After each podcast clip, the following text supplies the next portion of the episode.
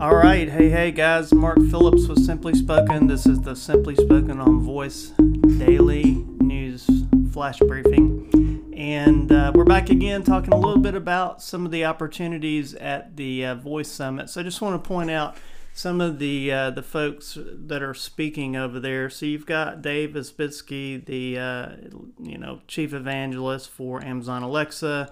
He gave a talk last year, and it was a, a good overview of what Amazon's doing in the space.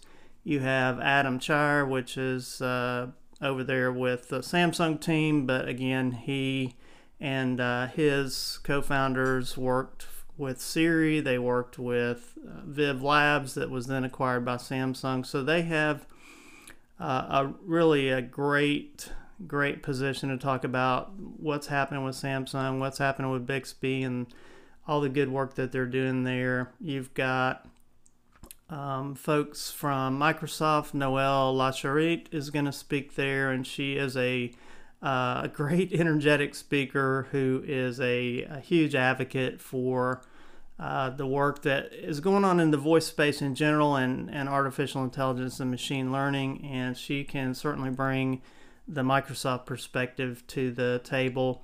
And then you have Cathy Pearl, who probably everyone in the voice world knows about. But uh, if you haven't heard about Cathy Pearl, she works for Google now and she wrote a good book on conversational design.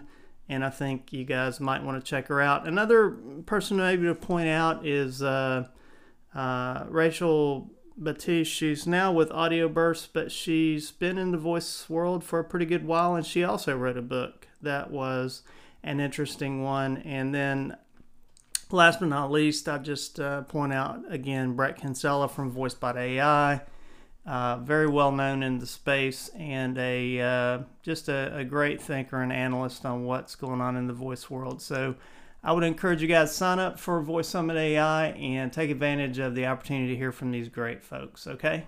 All right. We'll talk again tomorrow.